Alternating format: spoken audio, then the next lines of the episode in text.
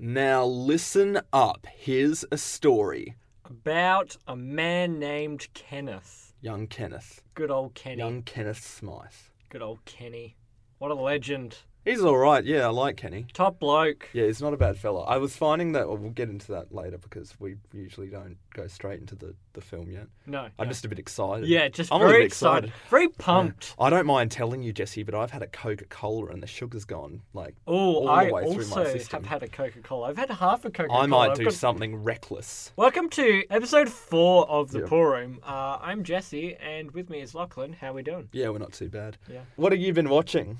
I've been watching some stuff. Been watching some films. Yeah. Some... I've, I've, I looked out the window. I've watched a car go by, Yeah, oh, yeah. a couple of birds fly by. And you said, That "Hey, that's that's pretty deep. That's That- pretty deep. that's pretty deep." Someone should film that in black and white. Mm. Oh yeah, put With some, um uh, French subtitles over the top of that. Yeah. Yeah. Speaking of um deepness and society, have uh, have we seen Joker? Yeah, I saw the Joker.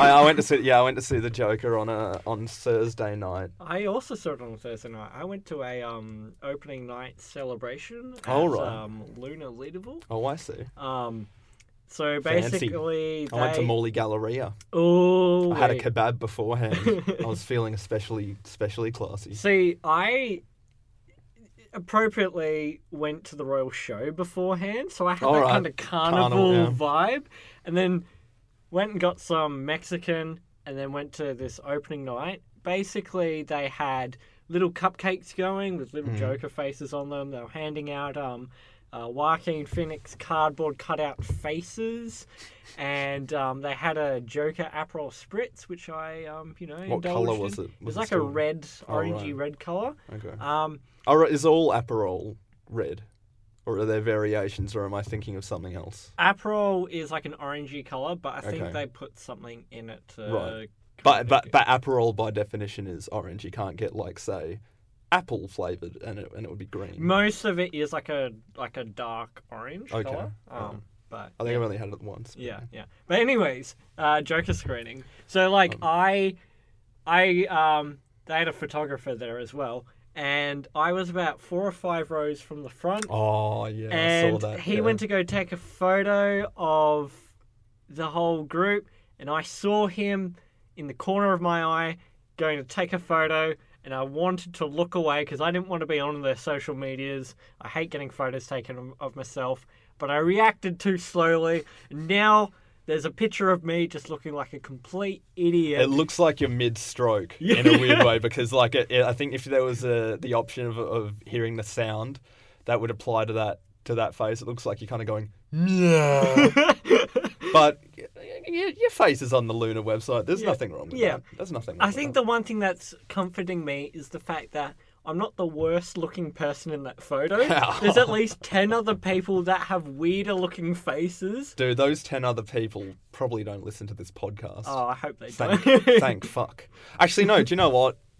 I wish that those 10 people did, not because they'd come after you, but because that would mean that our listenership is higher than it is. yeah. But, um, We go from 1 to 10 listeners. yeah, not not to be totally self indulgent. Yeah. But, um, Joker. We saw yeah. a movie. Well, let, let's try and, let's, I mean, let's, we're going to try not to reveal anything major, but let's just say maybe if you haven't seen the movie and you're inclined to see it, skip forward a little bit. Yeah, I like. I would say because I was genuinely excited to watch this film, I avoided a lot of reviews Hmm. and everything. So like, if you're someone like me that just doesn't want to know anything going in, just maybe skip ahead by about. Have, 10 having said that though, having actually watched the movie and and um, having seen the tra- trailers prior to seeing it, the movie, the trailers didn't give away a lot of what was actually in the movie, and I Which is yeah. interesting because the second trailer, I feel like a lot of people thought, "Oh, this is too spoilery." Like, "Oh, here we go." Mm. But then you watch it, and it's like, "Oh no, there's actually more in here than what we thought." and we're was." we're talking things like like actual fundamental narrative. I mean, the trailer doesn't doesn't give the impression that there's much of a story, but there is actually a core thing running through it. Mm. And the fact that that that isn't so much in the trailer and there's more of a surprise that you get when you go to see the movie the first time is quite rewarding. So it doesn't happen all too often. Like a lot of the time, you know, it's it's broken record statement, but you know the the whole thing of trailers revealing too Yeah. much too much of the movie. I feel like the the trailers for this movie did a good job of of not giving away what was going to be the the driving forces behind this character's plight. Um, having said that, I'm going to try and avoid saying that at all because I think there is something of a surprise Oh, there is. in yeah. store um, with the reveal of what the actual the actual uh, core narrative is. Speaking of things like trailers, expectations versus reality, like there are a lot of things in this movie that I kind of saw going one way, but then they ended up going a different way. I r- remember hearing a rumor about a twist in this movie, which I won't reveal here, but like I'd heard about this twist and how controversial it was, and I thought, oh, are they really going to do that? And they do touch upon that certain twist, but then they twist on that twist, and it's like, oh, okay, so you know, like it's a little bit of a misdirect. I think I know what you're talking about, but what I liked about that though was there seemed to be also the capacity for the the secondary twist. It's Yeah. like this is like fucking twistception. We're talking a number of a twist on a twist. That secondary twist, I think there's the capacity for that secondary twist to be read as either negating or validating the primary twist. Now the movie fr- and the the reactions of the people in the movie frames it as a uh, that it negates the the initial realization, but I think it can be read alternately as possibly in itself um, a facade. Yeah, yeah, exactly. And I think we should get off this topic just because because now we're now if you if you don't know what we're talking about, Yeah. we're probably talking Well- bullshit. Yeah, well, going in a slightly different direction. Another thing I really liked as well is they kind of allude to it in some of the trailers and marketing, Mm. but they. I didn't realize how much how important this aspect was Mm. in the actual film itself. Um, there's a certain. Okay, um, I don't consider this to be a spoiler, so I'm just gonna say it. Um, the Joker dances a lot Right? Yeah. and I didn't realize how much of an important part this this this this uh, behavior has in the film. Like it, it's quite interesting seeing the Joker be this character that's like he's very over the top and quite. Um, that's how he deals with a lot of his. You know, like he, he he- he's got a lot of built up Mm. anger and energy just you know accumulating over time and that's just how he kind of deals with releasing that to an extent Mm. um you know he's he's he's using that as a way to just calm down like do you know what i mean Mm. I know what you yeah mean. yeah Well, let, let's get down to the fundamentals. Did you enjoy Joker? i think enjoy is a not the right word Did you appreciate I Joker? I appreciated Joker because, for the most part, this is a dark film. It is. It is like, Yeah. um, for most of like, I enjoyed the. Okay, there is an aspect I enjoyed. I enjoyed the charisma of Joaquin Phoenix. Yeah, there are moments very that are yeah. genuinely quite funny, and you're just like, oh, there's you know, he's having fun with this. But then there are moments where you're just like, this is just uncomfortable to watch yeah. like when he's laughing but like he's because that's the other thing as well is um when, when you see almost any other character or anyone any sane person laugh like their body kind of also res- it's not just your mouth Yeah. moving it's like your body language also kind of responds to that like it's very subtle and minor things like your eyes and your arms and stuff like that and you kind of put your head back and laugh but with this like it was only his mouth that was Mm, it's quite moving robotic, isn't it? and it's very it's very sterile and clinical and you're just like oh It's this... almost like that that whole uh, idea of if if uh, you know manufacturing a robot and they they you're giving them human traits and they, they, Yeah, can't, they haven't quite exactly, mastered yeah. laughing. yeah It's kind of what's going on with that character. He's also like a bit of a puppet because you're right. He it literally is just the mouth opening and the sound coming out, and Yeah. the rest of him is stationary. That's quite dis- uh, disillusioning as well. I think it's also the eyes because the eyes stay remain the same. yeah the eyes are like dead serious Yeah. and like th- those are the defining i guess the defining clues as to like whether you're trying to decipher like if he's like how he's actually feeling because like yeah I think when when you see someone laughing in real life, you normally just think, oh yeah, they're actually happy. But when you see Joaquin Phoenix laughing, you're like, hey man, this doesn't look right. So then you start looking at the eyes, and then you look at the eyes and you see they're just, they're in pain. Yeah. They are in pain. Yeah. I mean, I I didn't. Like, I don't want to. Fr- uh, fuck. This is so hard to review it, but like I, I, while I was in the cinema. By the way, I like like I said, I didn't go to a to a packed. I did go to a packed out cinema, but I didn't go to a big fancy opening night thing. I wasn't that lucky, no. Um, but I, I went to it. It was still a packed out cinema in in uh, a shopping center. Um, I enjoyed the the two hour time Mm, yeah. that it, it took me to, to, to watch the movie, and a I I feel like a lot of that was just not knowing what was what was coming. I mean, Yeah. I think I'm not going to tell you how it ends, but I think you kind of know where it's going. Exactly. Um, I was appropriately disturbed by the last half hour. Oh yeah, yeah. Um, it's like we were talking last week about differences in tone, Mm, and though something like John Wick can have, you know, hundreds of on screen killings, this has less than 10, and yet each of them is more distressing than any exactly. any killing that's in John Wick. It's like, um, and I'm not going to go into detail here, but there is one particular killing that happens that I'd argue is quite possibly one of the most disturbing deaths in the movie that's actually off camera. Um, and it's just a continuous shot of Joaquin Oh, I know, Phoenix, yeah. And this character is off screen, and you just hear little sound bites, Mm. and it's quite haunting. Um, I think, but like, I think things like stylizing it, um, which this movie doesn't do, but in the case of something like John Wick, stylizing the violence and the death kind of lessens the tone. But in this one, it's just played so straight and real, and you imagine, Yeah. well, if I, if I was, God forbid, witness to this, it would look a little bit like that. Yeah. and that was what I was, uh, as well as the the implications that the these killings have on the the narrative, which is not.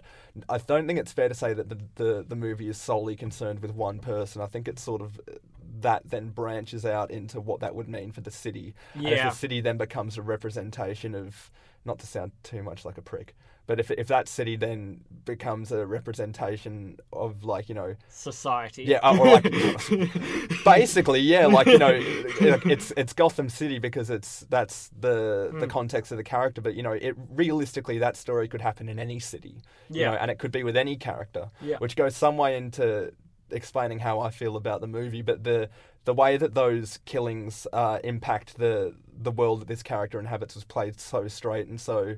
Uh, confrontingly that it that it did it did kind of it, I say kind of Mm. did quite get to me. Um, I like like I say I enjoyed it watching it going through and not knowing what was coming and seeing how it on uh, developed and obviously I knew what the, say the last the last like the the ultimate climax was Mm. going to be but seeing all of the signposts that I guess you could say were fan service that would hint towards the actual core Batman narrative. Yeah, yeah. I enjoyed that quite a lot. They're, they are actually in the trailer Yeah. um, some of them. Um, but that was that was quite appealing. But once I got out of the movie, I was kind of thinking like, yeah, I've, I've had quite a good time. I'm thinking about what I've seen though, and I don't mean thinking about all that's uh, distressed me. I'm thinking about like the movie as a whole in terms of what I've actually watched, the Yeah. product that I've actually watched, and I sort of started to think. I don't know if it was all that worth it, to be honest. Okay. Like because obviously in a lot of what's been said about the movie already is is references to Taxi Driver and The King of Comedy and you know Mm. Scorsese yeah. uh, character assessments. To which end, you know, the the Joker is totally vi- totally viable for that kind of treatment because I think regardless of where you stand on the on comic books, the Joker as a character has a level of intrigue to Mm. him.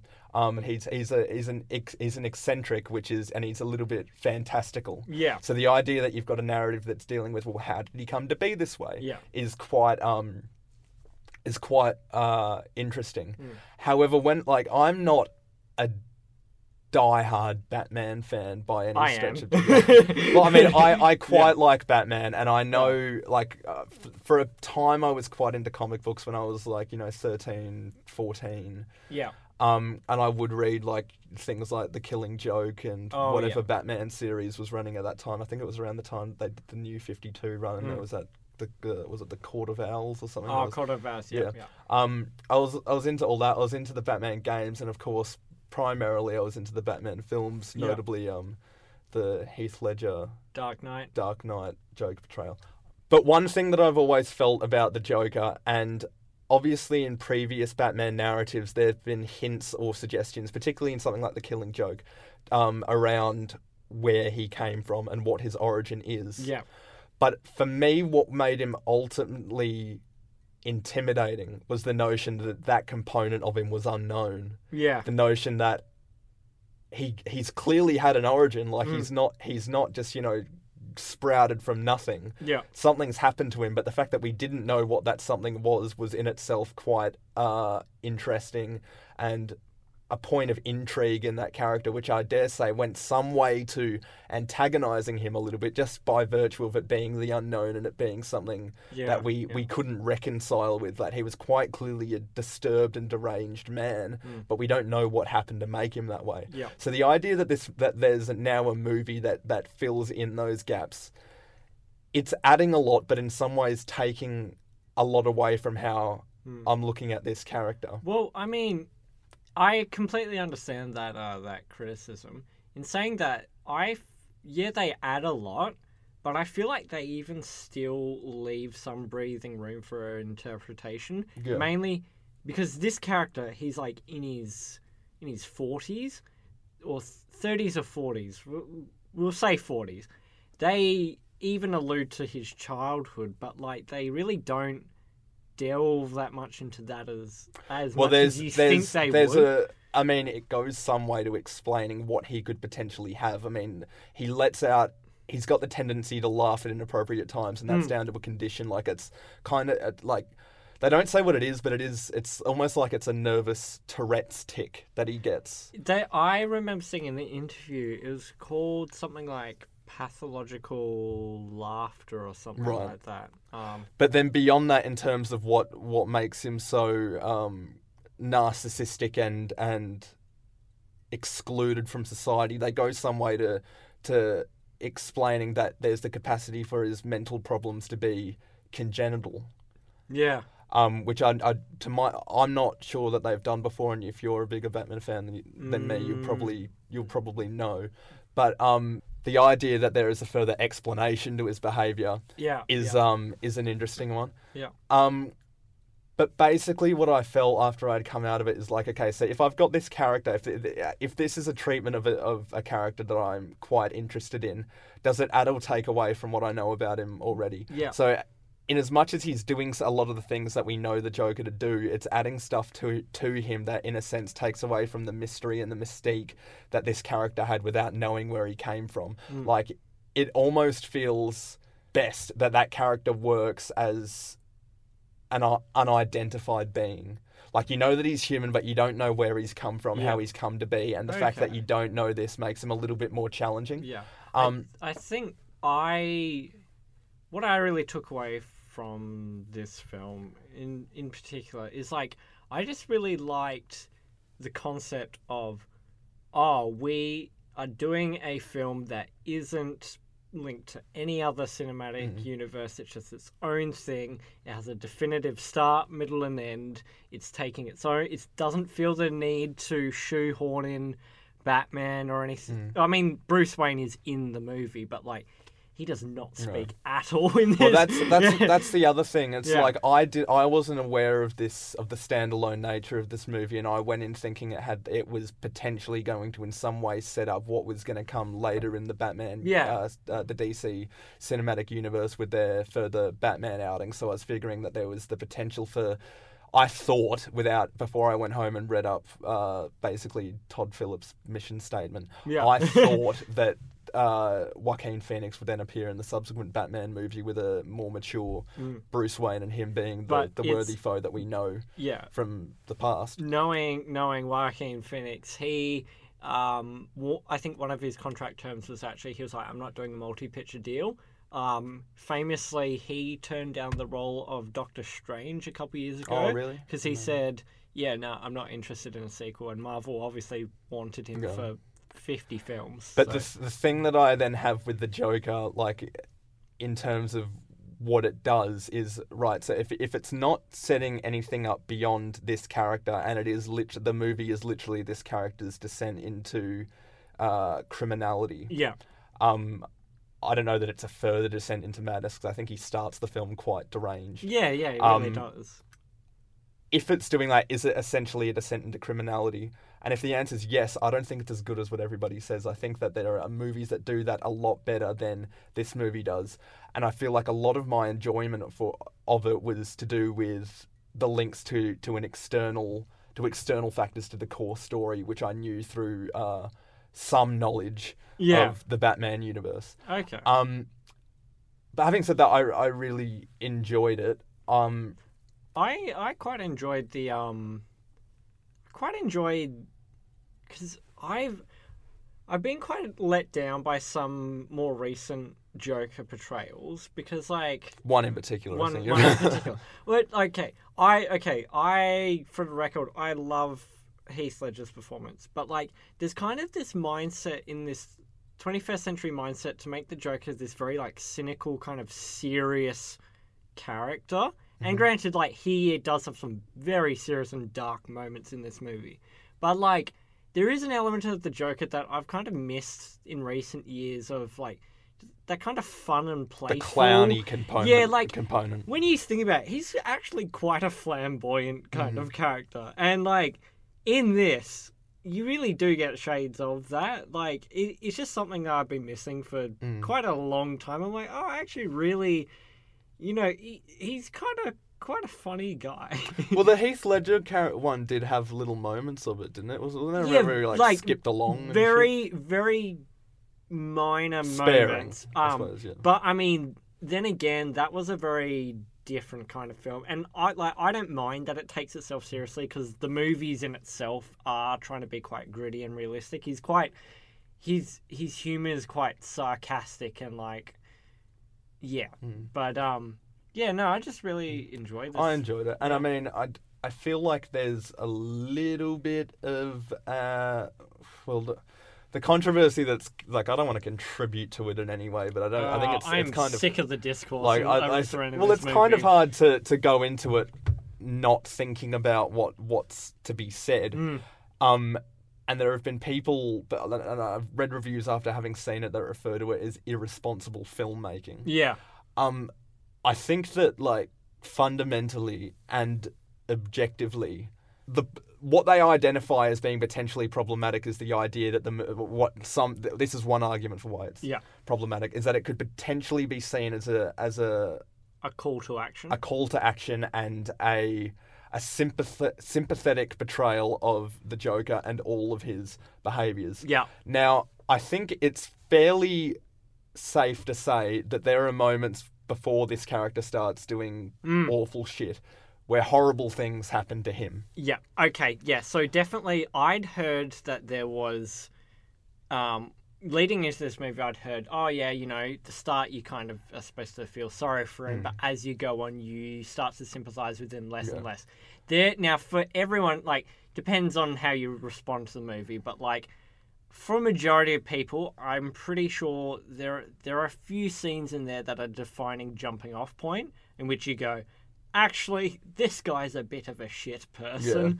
But there are, but, but but my point is prior to that there are moments where you do feel Yeah, sympathy yeah. for him because he's effectively done nothing wrong. He's clearly got his own personal problems and people are literally Laying- physic- physically and and uh, metaphorically putting him down. Yeah. which for any for anything to happen to anybody isn't isn't uh, isn't nice, Hmm. and that happens a, a number of times. The argument that effectively comes across in some of these reviews is that that the fact that we at one point sympathise with him uh, works some way to having us sympathise with what he then does. Now, I think w- that those occurrences where he's bullied and, and beaten up and, and all the rest of it go some way to explaining, not justifying, but explaining what triggers this descent into criminality. Yeah. So there is a different. I think there is a difference between explaining Mm. uh, how he came to be this this monster Yeah. and justifying it. Explaining it would be Tom killed Harry because Harry was bullying him. Yeah. Justifying it would be Tom killed Harry, but it's okay because Harry was bullying him. Well- At no point does the movie go, what this character's doing, it's okay. I think watching this movie it kind of reminded me a bit of how some people responded to the movie Vice. Because Vice kind of does a, something similar where it um Dick Cheney is this this horrible human being doing these horrible things for the government and he's just weaseling his way and passing all these laws. But then at the same time there are moments where you genuinely feel sorry for him and you kind of like you're not sure how to respond and and you I think some people took away from that movie oh you know um Sympathetic yeah of yeah this monster. yeah like sympathetic portrayal of this monster but it's like no it's it's you can still I think the point that I got from this movie and from something like Vice is like there are horrible people out there and yeah sure we can paint them as the worst but you can kind of see how they come to be. how they mm. came to be and like granted yeah like they're a shit person but they yeah you can see why like what build the building up over time of like how one thing led to another mm. led, led to another But at, but at no point saying that this caused this. The inference after saying this caused this doesn't automatically say this caused this, but it's okay mm. because of what happened previously. That doesn't work. Like I mean, it was, it was. It's hard not to go to the Joker and see parallels in his plight to those that are actually documented of people that commit commit mass hmm. shootings. So like with the Columbine kids, if you look through what what they were going through at school, and there's bullying and instances they of them. They listened to Marilyn Manson Well, they're gonna shoot up a school That's a moot point, but like with them being with them having like literally instances of like human shit being thrown on them, yeah and then this rage building inside of them that obviously escalated in the way that it did, and um, by no means Hmm. ended it in a in a positive manner. Yeah. And a re- responsible way of dealing with that would be I don't know, not shooting up the school. yeah But yeah. the fact that they did shoot up the school isn't to say that they didn't have bad shit happen to them, and it's not to say that that shit wasn't bad. It's just to acknowledge that their reaction to it was horrible, Hmm. and that's what this movie does. Like it essentially gives you points where this character is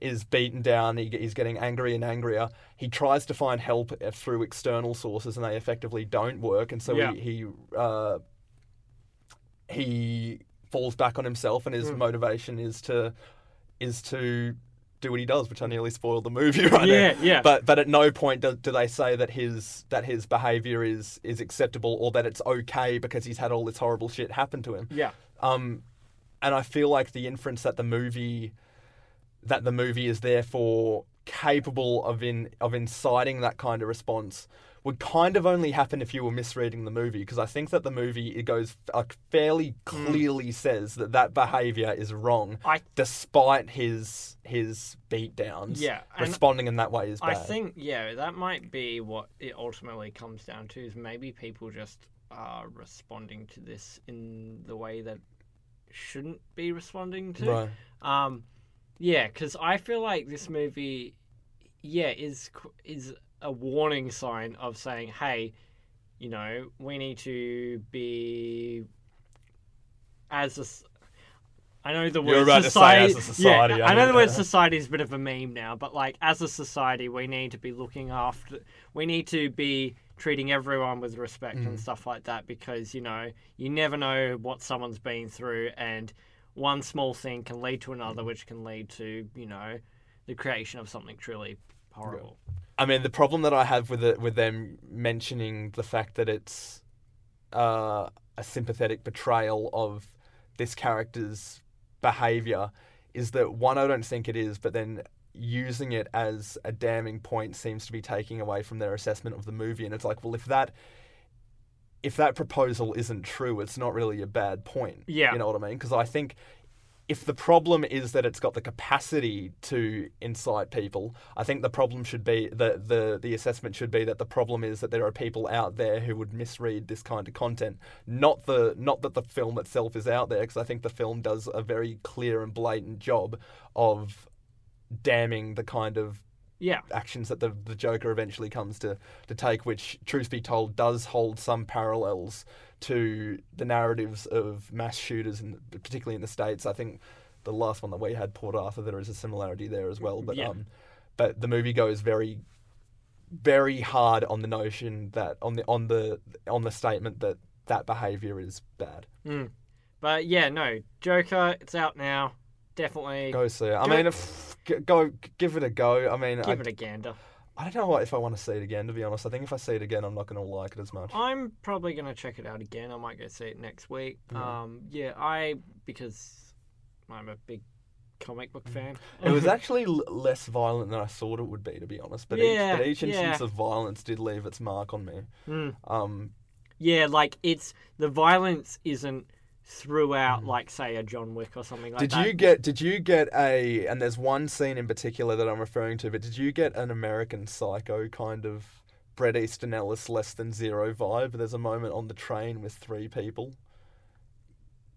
Have you seen Uh, American Psycho? Yeah, yeah, I love American Psycho. It's Okay, great. alright. Um, But did but those there's a that they're basically three Patrick Bateman. oh yeah, you yeah, yeah, yeah, exactly. Yeah, I thought sorry. that was that was that was quite a clear like American Psycho yeah, yeah. vibe, yeah. and as well as uh, they the start talking about like the colors of their business cards. chainsaws and shit. Well, I mean, I have watched other shit besides Joker, but I feel like that discussion's just taken up all the Was time. Was that supposed to be a pun for the next movie we're watching? I've watched. I watched that shit too. No, it's, I, I like Kenny. I like it. I like it. Um, yeah, we're do, this week we're doing Kenny. I mean, last two weeks we've had some fairly serious movies, and this week we thought we'd lighten it up with some Something a little bit more wholesome and Wholesome. light-hearted, wholesome light. It's oh, it's, it's full of heart. It is. full of poo. Do you know it's more wholesome than I remembered? Yeah, I know. Play the trailer. Let's listen to the trailer. And if you want to see the visuals, go to YouTube.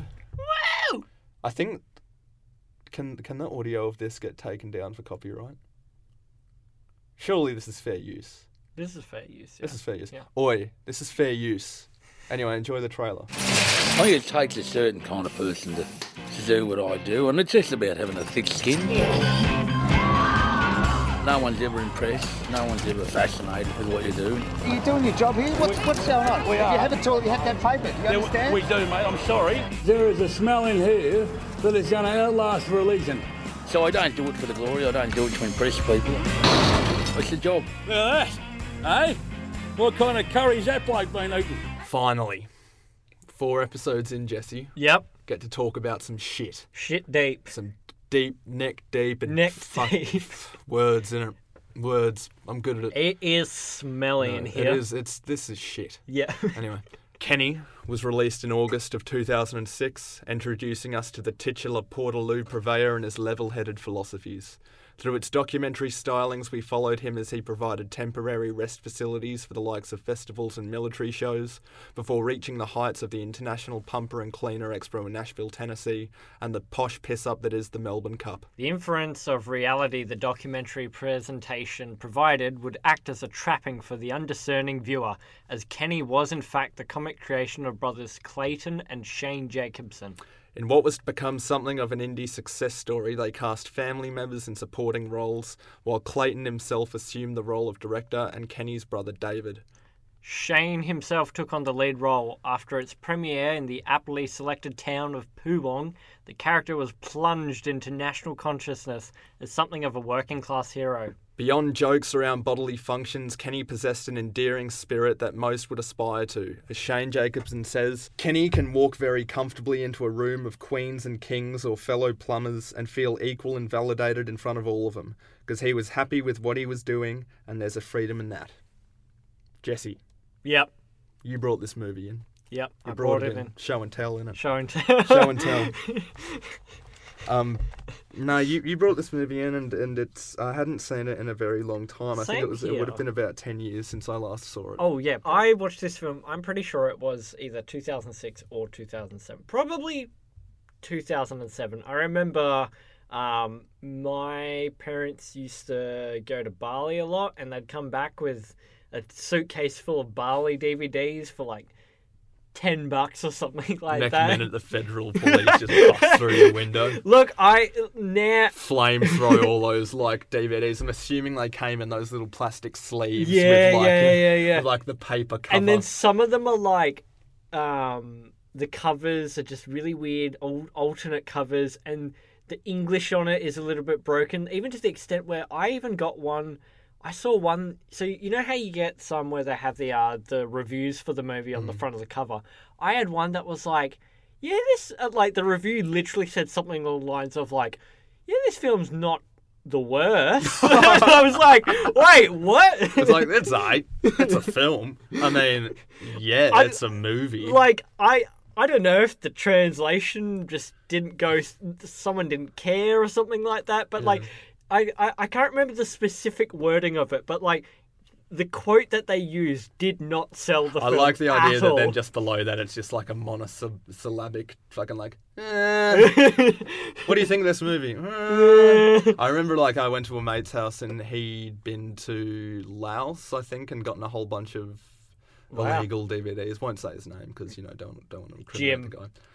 Fucking Jim. I give the name of someone I don't like. Yeah. Anyway, um, yeah, and he he had a pirated copy of Kenny. And Really? it was essentially the the cover that we have here in Australia, but the cover that we have here in Australia is Kenny walking along what looks like a, a road of, of um, Toilet. toilet. rolls. yeah yeah And he's in like the, the top right corner, more or less. Yeah. Anyway, in the very center of the of the cover was a girl in a bikini, right and it was I feel like it was just to up the appeal of the movie that it's like yeah you've got this story about a plumber, but look at all the hot girls that are in it. there are no girls in bikinis in Kenny. Like Yeah. unless we wa- unless that was a different movie where about halfway through they spliced in like a little bit of porn Lit- to try and spice it up for people. well I mean the closest thing there is to it is he goes to the Sydney Pride Parade and there's like a guy There's a guy in a bikini. Yeah, there's a guy if I if I mean if you're hetero and looking for some looking for a good eye time. candy, you might be a little bit shortchanged.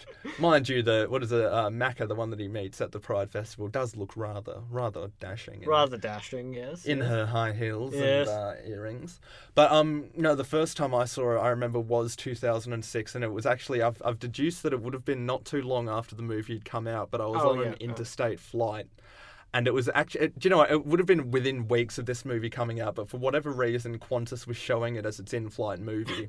Righto. and as I was, uh, you know, a kid, I was getting bored and everything, so I'd watch it whatever whatever it was showing, and I started watching Kenny. And to be honest, I would have been about uh, nine, I think, and I wasn't really digging it too much. And I, c- I- Okay. I, could appreciate that it was it was there were funny bits and and the, I could see what it was doing, Hmm. but I just found it a bit boring in parts. I see. I had quite a different reaction. I, when I first watched this, I mean, granted, I actually, you know, when you watch a movie when you're younger and you think it's great, and then you actually, I don't know, just over time you've kind of forgotten about it. Well, so like I kind of forgotten about it over time, and so that's why I wanted to rewatch this. But But- um, when I had initially first watched this, I. I think I just found it funny because it was like a large guy talking about poo. But see that when when I was younger, I can like I mean, what I remember from my first time watching it, truth be told, is getting halfway through on the plane and not watching it, and I took it out. Now, my dad tells me this story often, and I remember it distinctly. And what had happened was he had started off not watching the movie, but as I took my headphones out, I noticed that everybody else in the plane was laughing, or there was there was an audible uh, section of the plane that was Yeah. guffawing quite quite profoundly. Okay. Um, and after some time after I'd taken my headphones out, my, my dad put his on and then relayed to me at the end of the flight that he was spurred on by the fact that the audience or the, the, the passengers were responding quite quite well to it. So I didn't see the end of it, but my dad came in halfway through and quite appreciated it. yeah. Um, and would then talk about it as like, oh, that movie on the plane was funny. That Kenny, yeah, that was, that was a funny movie. And then years later, I got it on DVD. I gave it a, another chance, and I enjoyed it about you know two years on, um, my dad would that would then be the thing that he'd show to people because we've got family who, who are from the UK. That would be a video that he'd show them of you know Hey, have a look at they this. Australian humour. Yeah, here we And, go. You know, bust Get bust it that in on, bust that on into the DVD player. And it's like, oh yeah, look at this cultural sharing. Yeah. Um, Well, but yeah, I, I, I enjoyed it the, the second time round and, and got it a bit better. So last time I would have seen it would have been around 2008, 2009, I think. Yeah. In all truth. So with that in mind, watching it, I actually have seen it now. Like I saw it twice in the time that we that we had to prep for this podcast Okay. because it was almost like revisiting it was watching it for the first time again because I'd, I'd forgotten a lot of what mm. was in it but beyond that watching it again i realized that there's so much there were so many jokes that I that crossed my mind nearly on like an at least monthly basis that I'm like, oh right, that's from Kenny. Like things like Australians all let us ring Joyce. I swear I think about every Full young and free. For she is young and free, which I swear think like crosses my mind at least once a month or whenever the national anthem comes into play. Beyond that, I swear to God, store high in transit pops into my mind Yeah, every it time I see shit written down. Yeah, like, yeah. As a as a as a word. Yeah. Um. I don't know that that's a that that's a Jacobson creation. I think that that's that, that think that's it- a that's an urban myth that's, yeah, that's been around for yeah. a while. Yeah, I think it's been in the cultural Yeah. existence for a while. I But think. store high, uh, not store high. Uh, Kenny would have been the first time that I that I came across. Yeah, it, yeah, yeah. Um, watch it, watched it again for the for the the purposes of this podcast. Was, Yeah. So was this the first time that you'd seen it for a while? after? Yeah, yeah, yeah. So this was the second time that I'd ever watched it, and Really? yeah, only the second time. You fu- I can't believe this. Sorry, but like, okay, so the way that we do this and the way that we've been functioning is that on one week I'll suggest something, the next week Jesse will suggest something, and we plan to do Kenny before we had even recorded the proposition one. Yeah. And Jesse quite proudly presented Kenny to me, and I thought that this was going to be like a staple of his childhood. next thing, he's seen it twice. Dude, I've probably seen it in my entire lifetime, like fucking loads. How's that for a number? Crap loads. Shitloads. I've Yeah. seen it a shitload of times. Like really twice. Yeah, twice. I can't believe Number that. two. Imagine if that whole thing was a setup so you could tell. Yeah, yeah, joke. Like I'm yeah. joking. Like I've seen it ten times. It's like I've got it tattooed on my chest. No. I've seen it two times. It's just like in the shape of a poo. So how how was it? How was it uh, on your second? Second viewing? time around, yeah. Fucking like ten years gap between watching it. Yeah, I'd I'd really I think yeah, I'd really forgotten a lot about Well, you fucking would have done if it was the second time you'd seen it. Imagine if you got there and you're like, oh, I, I didn't mean. Fuck, I was thinking of the dish. I didn't mean Kenny at all. I thought you meant the guy from South Park. It's like, this is a funny film. yeah. Sorry, go on. I'll stop interrupting. I I think watching it when I first watched this movie, I yeah, I appreciated it on the fact that it was like, oh, it's a large guy and he's got a bit of a lisp. He sounds funny. He's mm. talking about poo, and you know, in my family, you know, we we like a bit of you know Poo. ju- like no we just like a bit of you know just kind of silly humor. Mm-hmm. And so i was like oh yeah this is this is great he's talking you know holding up mm, like destroyed toilet seats and stuff like that and that's funny. And i mean it still is funny now but like i think now i, I kind of viewed it as a more just kind of sincere film about a guy who just loves mm. doing what he's doing. Well, I think what you've what you've identified as traits in the movie, like the essentially toilet humor, um, and the lisp, are like I feel like a two, not to down anybody. two number two Fuck. uh, two uh, components that are that are um, in terms of what are like you know base level funny. Obviously, this is a subjective thing, but Yeah. in terms of you know uh, staple tropes for comedy, and i mean like in different uh, lisps and and bodily functions within are- the are whole jo- genre of comedy, generally, if you talk to a comedian, they'll say that yeah, poo jokes are kind of very basic and they're quite juvenile. But see, the thing, stage. the thing, like it's almost like the the idea of Kenny had fermented in my mind as this thing that was totally shit centric. Yeah. like it was like in Yeah, my head, exactly, I, having last seen it in say 2009, in the 10 year gap, it had just come to be in my recollection this film that was so centered on bodily functions. Watching it this. The, um, during this revisiting, I realized that it was a lot less to do with uh, shit than I remembered. Yeah. In fact, I think I paid more attention to the more human components this second time around. yeah. But I, I think fundamentally, and this is tying back to the first time I saw it, I think it does have, as a movie, it does have some very I wouldn't go so far as to say clear problems, but I do think it's safe to say that there are points where you can look at and go, okay, I can understand why not a lot of people are liking this, or I can understand why if you're going to get super snooty about movies, which you shouldn't do, but I can understand why people are turning their nose up at it. Yeah. So I think that like People who think their shit don't stink. Did you write the movie? Because you're coming up with these zingers, man. um, I think, and weirdly, before we recorded this, uh, after we recorded the proposition last week, I said to Jesse, I because next week's my chance to, to pick the movie. I said a little bit of me wanted to do Barry McKenzie just because I rewatched Barry McKenzie, um, say like the night before, Yeah. and was somewhat spurred on to do that because it was you know it was fresh in my mind. But then I realised that no, you ca I don't think it's safe to do Barry McKenzie so soon after Kenny because even though they're very different movies, they have a lot in common. Yeah. And I think crucially, the kind of battler lead character Mm. is uh, uh, something you can point to. Obviously, I think Kenny's a lot more sympathetic. Uh, you, you sympathise more with Kenny than you do with Barry McKenzie. And Exactly, uh, Barry yeah. McKenzie's more of an ugly character, and you come to see him as a more ugly character as he's aged in the fucking 40 years since Mm. that movie came out. Um, but I think crucially that there, there's a battler component to it. This I this idealistic idea of the battler.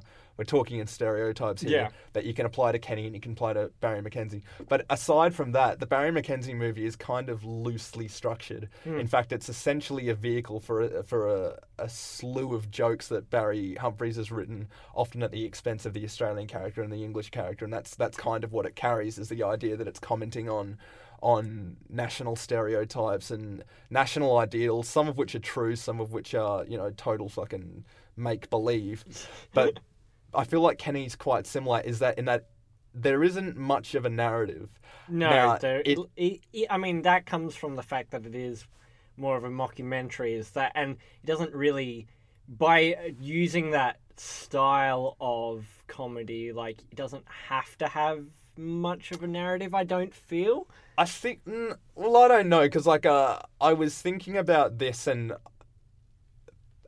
after having so 2006 Kenny came out. I'd seen We Can Be Heroes. The year subsequent, Summer Heights High came out, um, and then followed Chris Lilley stuff right the way through.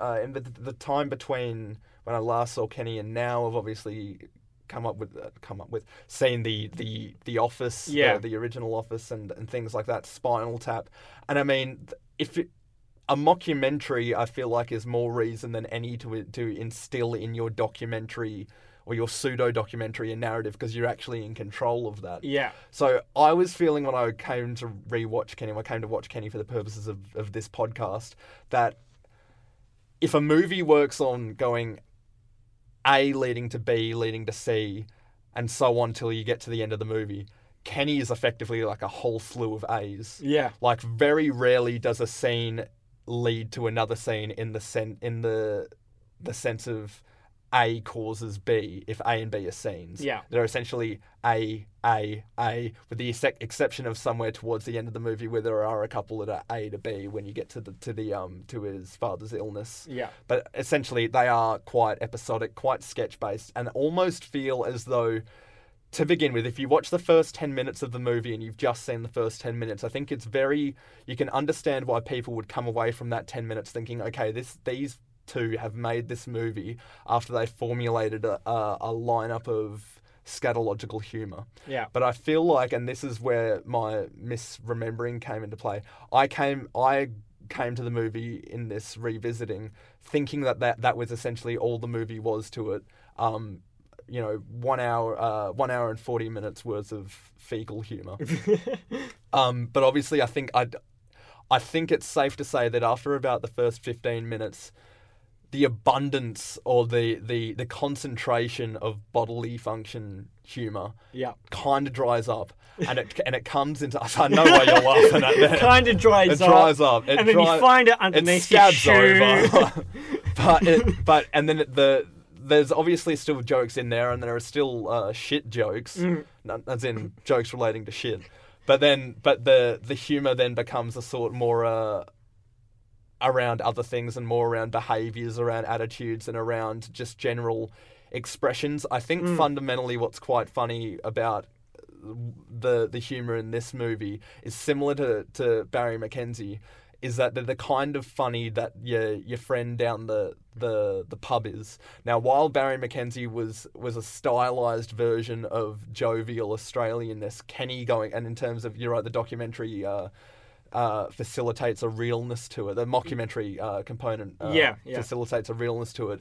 The humor that he espouses is the kind of dinner party humor. Yeah, You know, it's like I yeah the humor. Yeah, it's crap jokes and all that, but like just the way he kind of speaks, like it, it very much he feels like an uncle that I might have or something like that. You know that that kind of it's it's not like stop. Here's a punch. Here's a punchline kind of thing. It's like. No, it feels quite natural because he feels like such a believable Mm. and it doesn't always feel like they're coming in places where they're like, okay, now it's time for a joke. It's like if you're having a discussion and you'll say something that like that'll be a phrase that is quite funny, like things like uh, "mad as a clown's cock." Yeah, Honestly, just put that in anything, I will probably laugh genuinely because automatically I'm imagining Joker 2019. a different kind of clown's cock. But I'm not being funny. You say clown's cock, I'm imagining a cock that's painted like a clown's face. I'm imagining Oh. a cock that's been like painted white with like blue and red dots all over it. I'm imagining just like one that just says society written on the side. I'm imagining a balloon animal. Instead of a cock, it's a balloon animal. Or you get there and it's like one of those horns, and you're like, "Oh, you fooled me." or it's like an acid, it's like an acid flower or something. Um, or it's just one of those never ending. Um... it's a never-ending cock.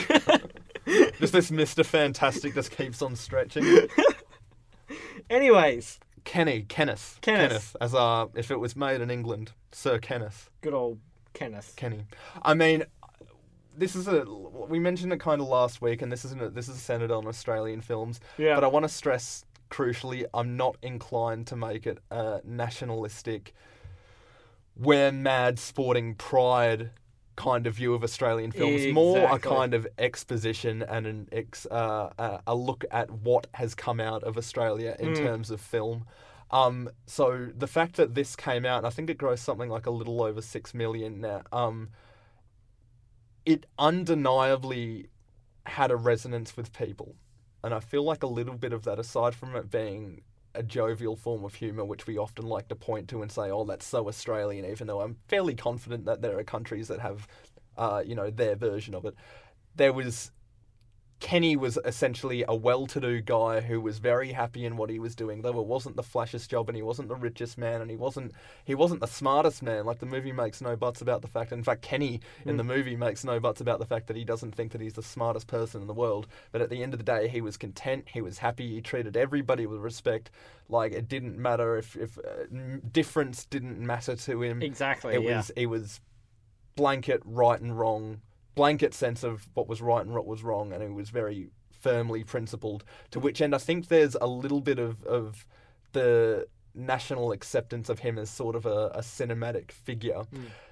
that is in some way linked to the idea that he represents an Australian ideal. Yeah. Now, I don't know that that's a uniquely Australian ideal, but like I say, when a lot of people come to defining things that are uniquely Australian, they just attribute uh, ideals that essentially anybody could hold, and they go, "Yep, that's right, that's us." yeah, yeah, We yeah. drink beer, but then you go to the UK and they're like, "Oh, if you've got if you're an alcoholic, you might be from England," and it's like, well, no, it seems like there are three countries in this in the world that hold alcoholism, like casual alcoholism, Yeah. as an ideal that is in some way infatuated with well, their national he's character. ultimately just a yeah, he's just a simple man. He just does does what he has to do, and he yeah, he's got a very and I don't mean this in a negative sense. He's got a very yeah, just a very black and white kind of perspective Have- on life, and he yeah he uh, I I think a lot of I think a lot of people who have maybe grown up in more traditional kind of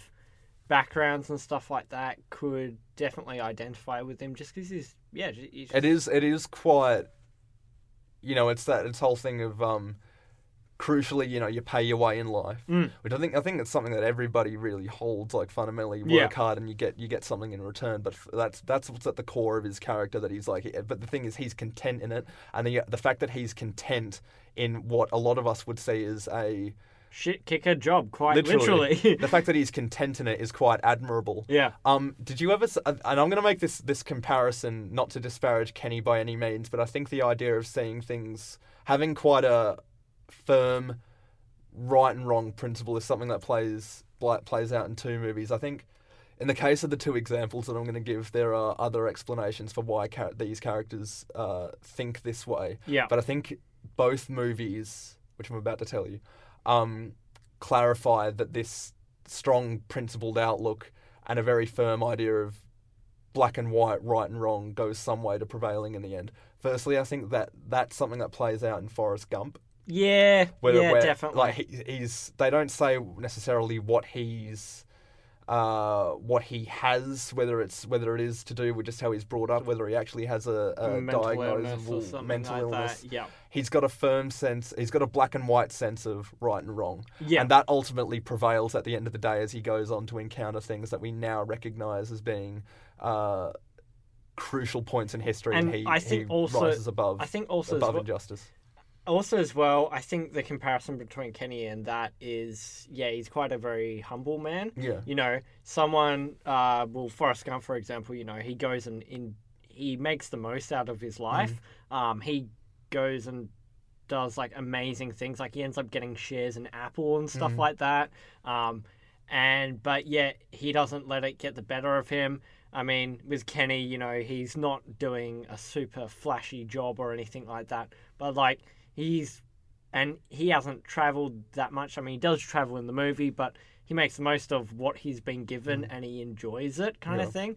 Um, and yeah, like going back to Forrest Gump, people are questioning him when he goes for a run. He's like, "Why are you doing this? You're doing this for a cause. You're doing this to support the troops or something, protest I or something to." like that." He's like, "No, I'm just, I'm just doing this because I can," kind of thing. Yeah. And so, yeah, I can definitely see that comparison between the, The other one that I'd bring up, and I don't know if it's something that you've seen, but it does. It it's closer to Forrest Gump than it is to Kenny, but it still brings up this idea of black and white, right and wrong, and that prevailing in the end. The movie called uh, Being There. Have you seen that? No, I've not Okay. seen that one. Weirdly enough, okay, so it's a movie from I think about 1980. It's Hal Ashby directed and starring Peter Sellers in a more Okay. straight dramatic role. Yeah. Um, it's actually where Chance the Rapper got his name Oh, good old. because uh, in the film, Peter Sellers plays a guy called Chance, and he's essentially been raised and brought up solely in this manner in which he's the gardener, Yeah. and to that end hasn't been.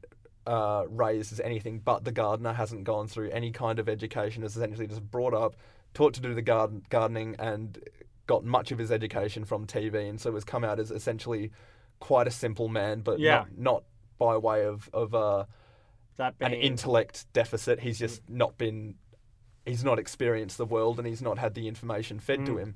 Um, but his name is Chance the Gardener. Uh, Ah. Chance, wait, Chance the Gardener. That's his name, the Chance the Gardener, Gardener. But when the, the owner of this manor dies, he's effectively just kicked out onto the street.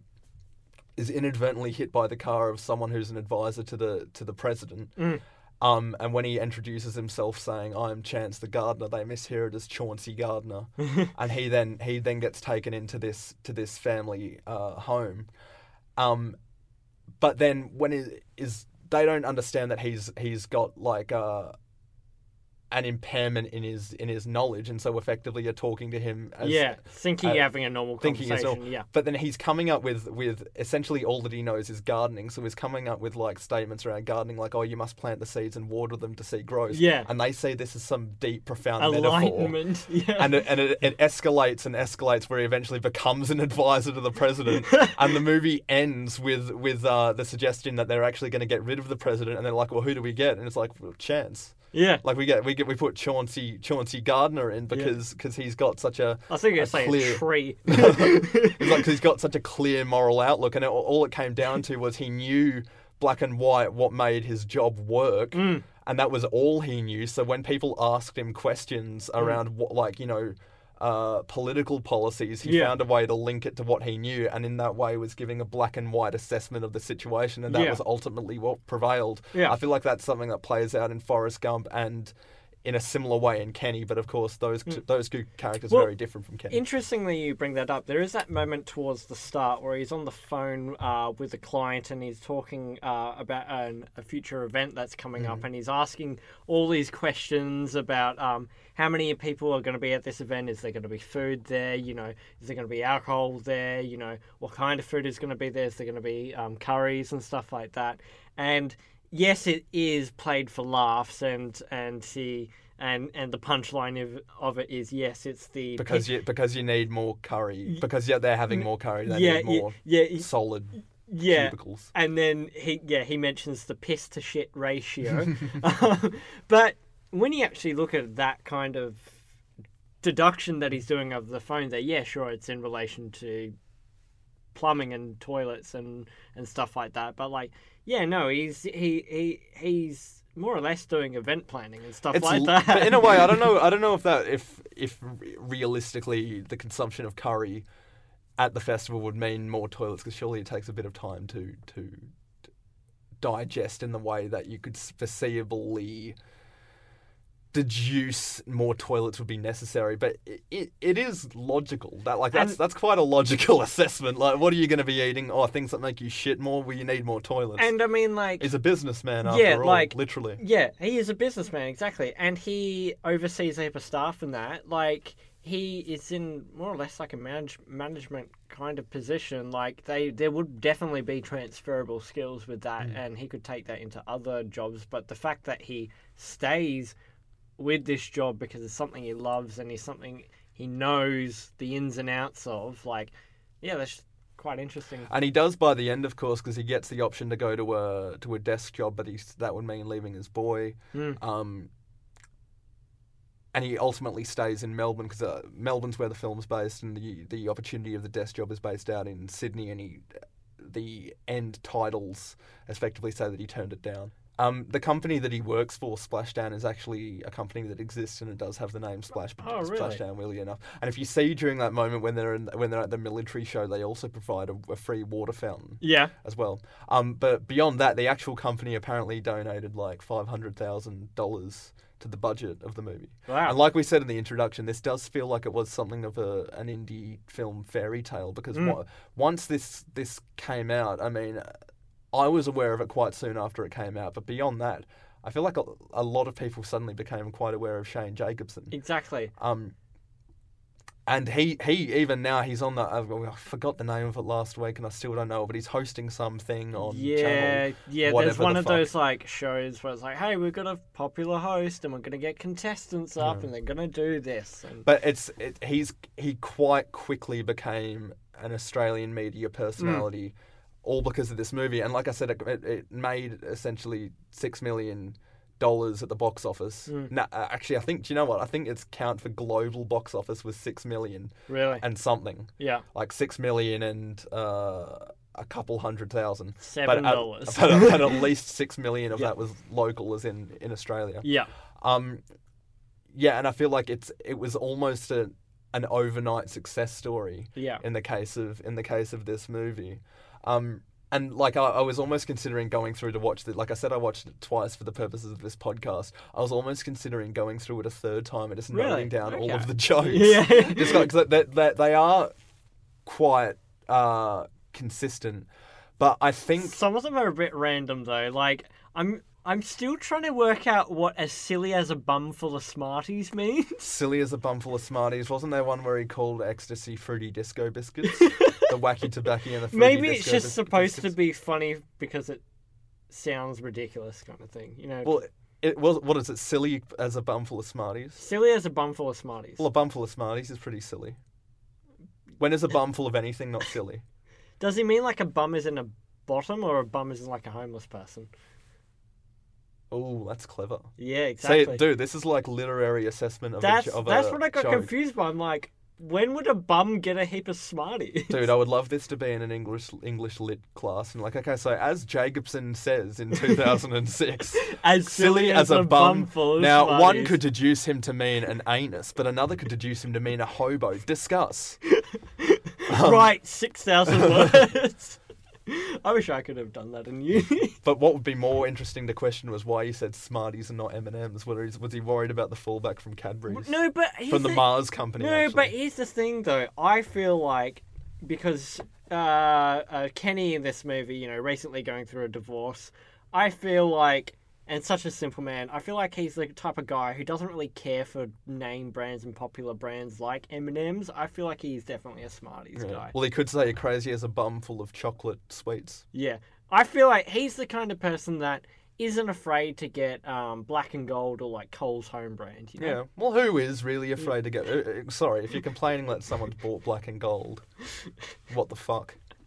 Black and gold marshmallows when I was younger. Were This quite episode of the pod sponsored by Coles. sponsored by Black and Gold.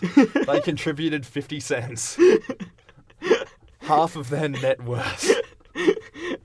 how much? Speaking of fifty cents, that's how much their butter costs. Speaking of like, uh, okay, fundamentally in this movie, my favorite character is the father. No, the the father of Kenny. oh yeah. yeah. Uh, did they give him a name?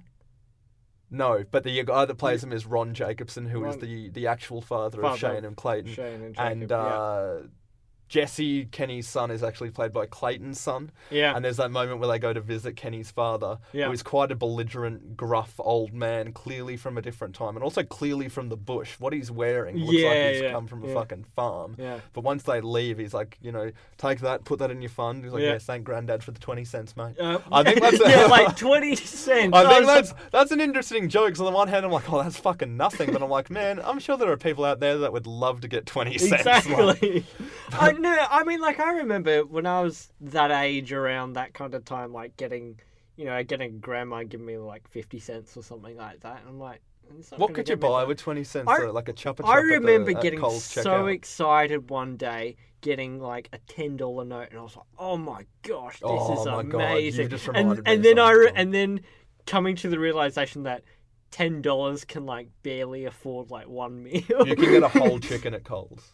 Oh, it depends where you go. Like, but like most kind of restaurants or cafes, Yeah, no- ten no dollars yeah, gets no. you a side at most. Mind you, like three years ago, I was walking down Beaufort Street, um, and literally just on the pavement was tw- a twenty dollar note. Really? I once found a, I once found eighty dollars. Get like, fucked, really? No, no, I found eighty dollars underneath my bin. I went to go. I went. I went to go take the uh, bring the bin in one morning and found eighty dollars. I was like, damn. Okay. What did you do with it? Uh, well, I didn't get to keep it because we actually had we had a technician come that day and he dropped it. Oh right. And so we had to give it back. But I I was, was like, wondering if you if you took it and it turned out that like underneath your bin was actually where they were doing a trade off for drugs. Like someone had left like a bit of cocaine. To be honest, in my had picked it up and suburb, I wouldn't be left the money surprised. there. No. Um, Anyways, Kenny, yeah, Kenny, Kenneth. twenty cents. qu- 20 cents. Yeah, the granddad gives him 20 cents. And I mean, part like last couple of episodes, we've been going through the beats of, of our movies and finding that, you know, we're essentially just recapping the films. We didn't want to do that with this one, partly Yeah. because I'm worried about that that's just going to be boring for people in general. We're trying out this new format. to then the- this happens. Yeah. And then this yeah, happens. A to B to C. But more than that, it's kind of been spurred on uh, for doing this for, for this episode, partly because I don't want to do that as Yeah. a format. I feel like that's going to bore people. But secondly, when it comes to Kenny, I don't know that you can do that. Exactly. Because yeah. you have like it is quite episodic, and watching it this this this uh Yep. the criticism that I had of it when I was younger was that it was a little bit boring. Watching it this this this time around, I did kind of feel the same way, just because I feel like th- there are moments in the absence of the plot or in the absence of anything to quite dr- drive and link the scenes. Once the jokes dry up and you get up into moments where he's boxing or the quiet times when he's getting ready for his job, he comes out of the shower. There's a moment he's cooking eggs at one point. I feel like there is a noticeable lull in my engagement of it. I feel like that that that is a. I feel like the movie itself lulls once the steam of the jokes start stop to, to push it forward. I think that's a fair assessment. Like it has, the film has a lot of heart and a lot of poo.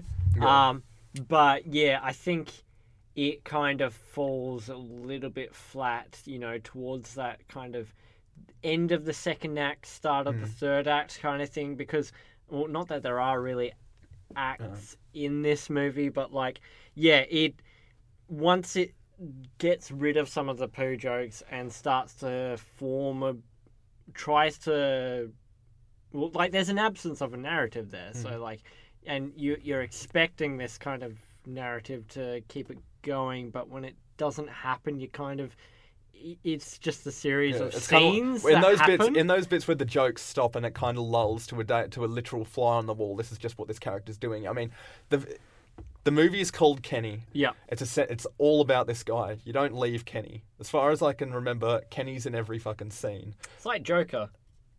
Pretty much, Yeah. like Joker's in every single scene. I think it was like I think thinking about you know there's one scene in Taxi Driver that Travis Bickle's not in. And Yeah. It's the scene where Harvey Keitel's dancing with Jodie Foster Yeah. in uh, that room. That's one scene. The rest is Travis Bickle. But I think in the case of Kenny, very strong car- parallel to Taxi Driver because in a sense Kenny does have like his final mode of retribu- uh, retribution at the end by pouring shit in that guy's car. That's his concluding shootout. I will say, like, One if, man's descent into madness. Kenny. if there's one scene that would like definitely improve the plot of Kenny, it would be um If he shot someone. uh uh, No, no, I take that back. I feel horrible if that. you know that happened. iconic scene of uh, in Taxi Driver where Travis Bickle is flexing with the gun and all Mm. that, just having like a moment with Kenny, like with the lisp. yeah, like You talking to me? he's fucking there, and he's just in his apartment there, just like moving the gun around, just going, "You talking me?" kind of thing. So yeah, definitely that would that would improve it. But I do think that um that there are, if the, okay, if the movie is essentially a character assessment for the titular. person- Shitula. The shitula. Why the fuck did I laugh? What's This wrong with such me? a bad, What bad pun. I'm it is- sorry, folks. if it is you know just just an, uh, essentially a character assessment and you, those those moments are fly on the wall moments. Yeah that's fine but i do think compared to what's going on prior where where the, it feels like the purpose of it is to be a, a, a driving comedy and it is a driving comedy in parts those moments where it where it feels like a driving comedy uh, in parts is what I meant. Um, those moments where it's where it lulls are quite noticeable, and it's strange that when you get into that moment of kind of disengaging, when it re- when it jumps up again with like a, a, a set piece. I feel like it takes a little bit to then get back into and get back into the swing of the comedy. So I don't Yeah, know yeah. that those that those lulls do it do it a great deal of favors. So what you're basically saying is like if it's going to continue to be just a series of like funny sketches, like it should have committed to that rather than Well, take taking a step back and then jumping back in. Well, my whole thing is this: like, I think crucially, the movie doesn't really have a plot, but that that's not necessarily a bad thing. 'cause there are plenty of movies that don't have plots per se, but they that still have something that drive it. So if that's if the case is the movie doesn't have a plot, what's there to drive it? And I think Yeah. fundamentally, in the case of this character, it's this character's spirit and endearingness, if that's a word. Yeah, yeah. Um, I think that he's someone that you stick with because you want to see what happens to him, and you want to you, you're enjoying spending time with this character because he's pleasant to be around. Yeah. But the fact that there are these lulls where you're just with the character and it's not necessarily funny and it Mm. is it is kind of a little bit uh, you do disengage a little bit then opens up for like well how do you how do you keep keep it going in those moments Yeah. i mean of course the movie needs moments to breathe and you know it's not all going to be uh, joke after joke after joke what do you do when you get to these situations where it's a little bit quieter Mm. and i think it's fair to say a little bit more boring Yeah. um Well, I one idea I did have, which I thought was a little bit lacking in this movie, is they have a lot of additional scene, like little side scenes talking about in relation to marriage and stuff like that. There's Mm. when a- he's boxing. Yeah, I can't do the bits when he's boxing. I don't know that you need that. That builds a Yeah. character, but I feel like I've, I've But like, there's all these these like hints towards marriage. You know, you've got he's recently going through a divorce, and he's got a co-worker who's about to get married, and he's trying to ask for advice Pat, and stuff yeah. like that. Um, I would have loved to have had like.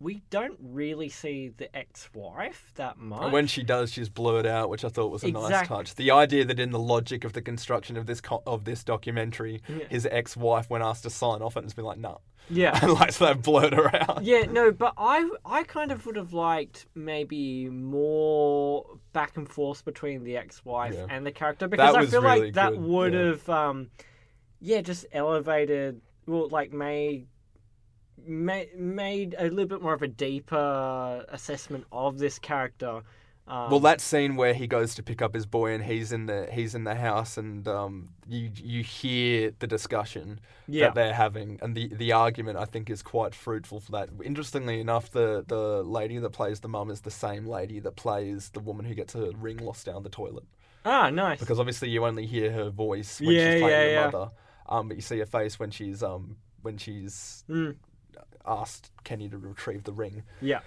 Um, beyond, I mean, yeah, it's a it's a film totally focused on Kenny. There are obviously characters that come in into play. We mentioned the the, the father, who is definitely my favorite character. We met uh, his brother David, who's played by the director Clayton, who's Good old Clayton. Uh, Shane Jacobson's real life brother. Yeah. he comes across as a bit of a snob and a bit of a. I wouldn't go so far as to say he's a fop, but he is a bit of a. Uh, a he's a bit snooty. He's the more successful quotation marks Yeah. of of the two brothers. The one that you know he's going out to big party there, well, like he his own party with all his friends and all that, and he's you know in there in a nice suit, and then all of a sudden.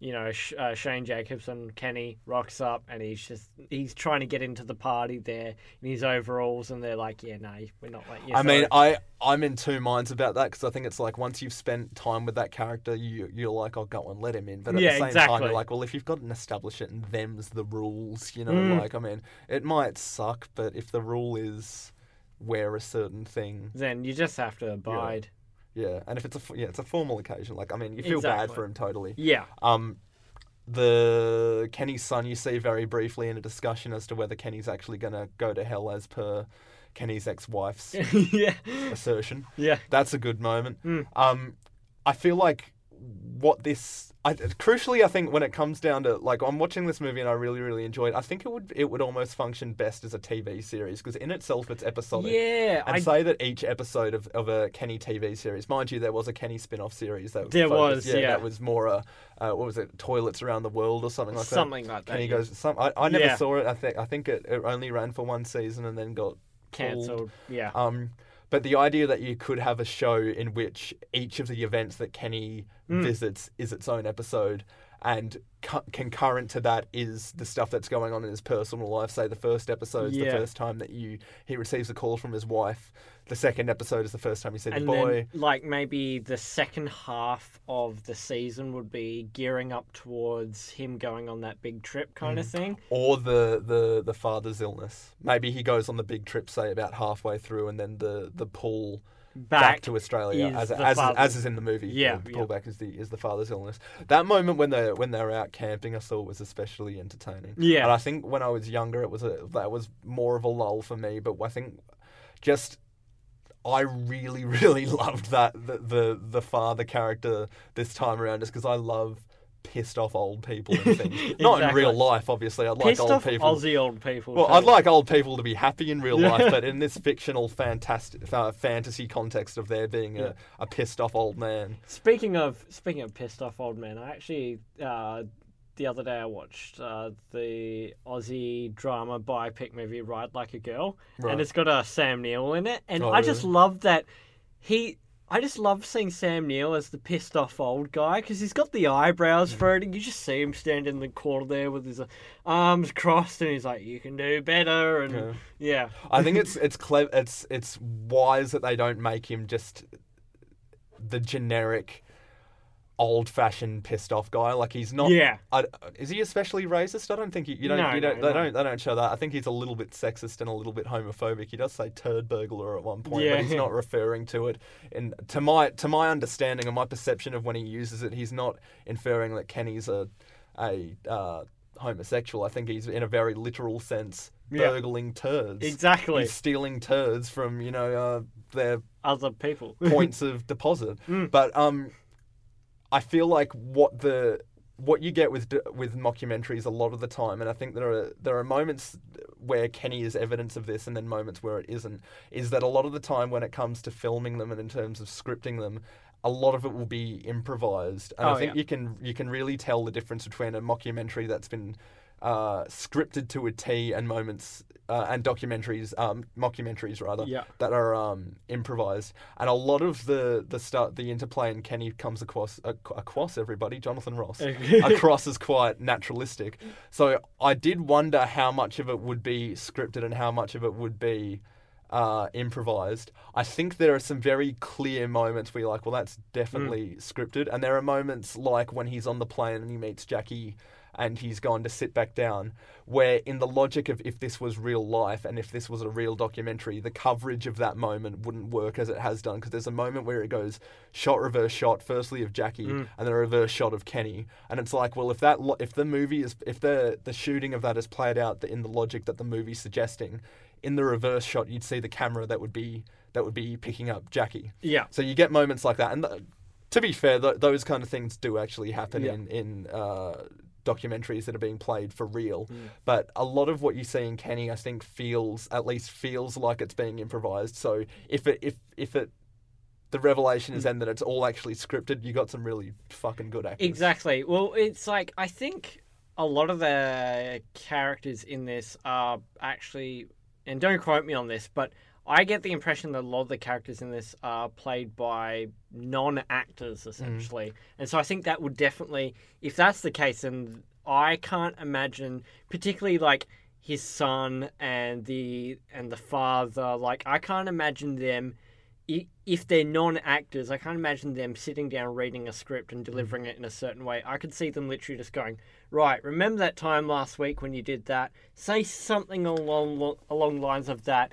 Maybe if that doesn't work, try this word instead. If not, you know, we'll cut this." Well, I was kind of thing. watching. Um, did you ever see that show, Pictures of You, which was essentially where they'd get a, a personality and they'd run through photos from their childhood? No, but I remember seeing that advertised. There was. yeah. I watched. There's the a lot of it's on YouTube, and there was the an episode with Shane Jacobson on. yeah. Um, and he referred to his dad not being a performer or a comedian, but but indulging in performance at you know Yeah. gatherings and and on different occasions. I think you get the sense that that they've they've all got an inclination towards performance in the fact, but it's quite a natural performance in the context of this movie. Um, but you you mentioned uh, performers. There are a couple of cameos in this movie that aren't that aren't major Yeah. um, and they're not especially signposted.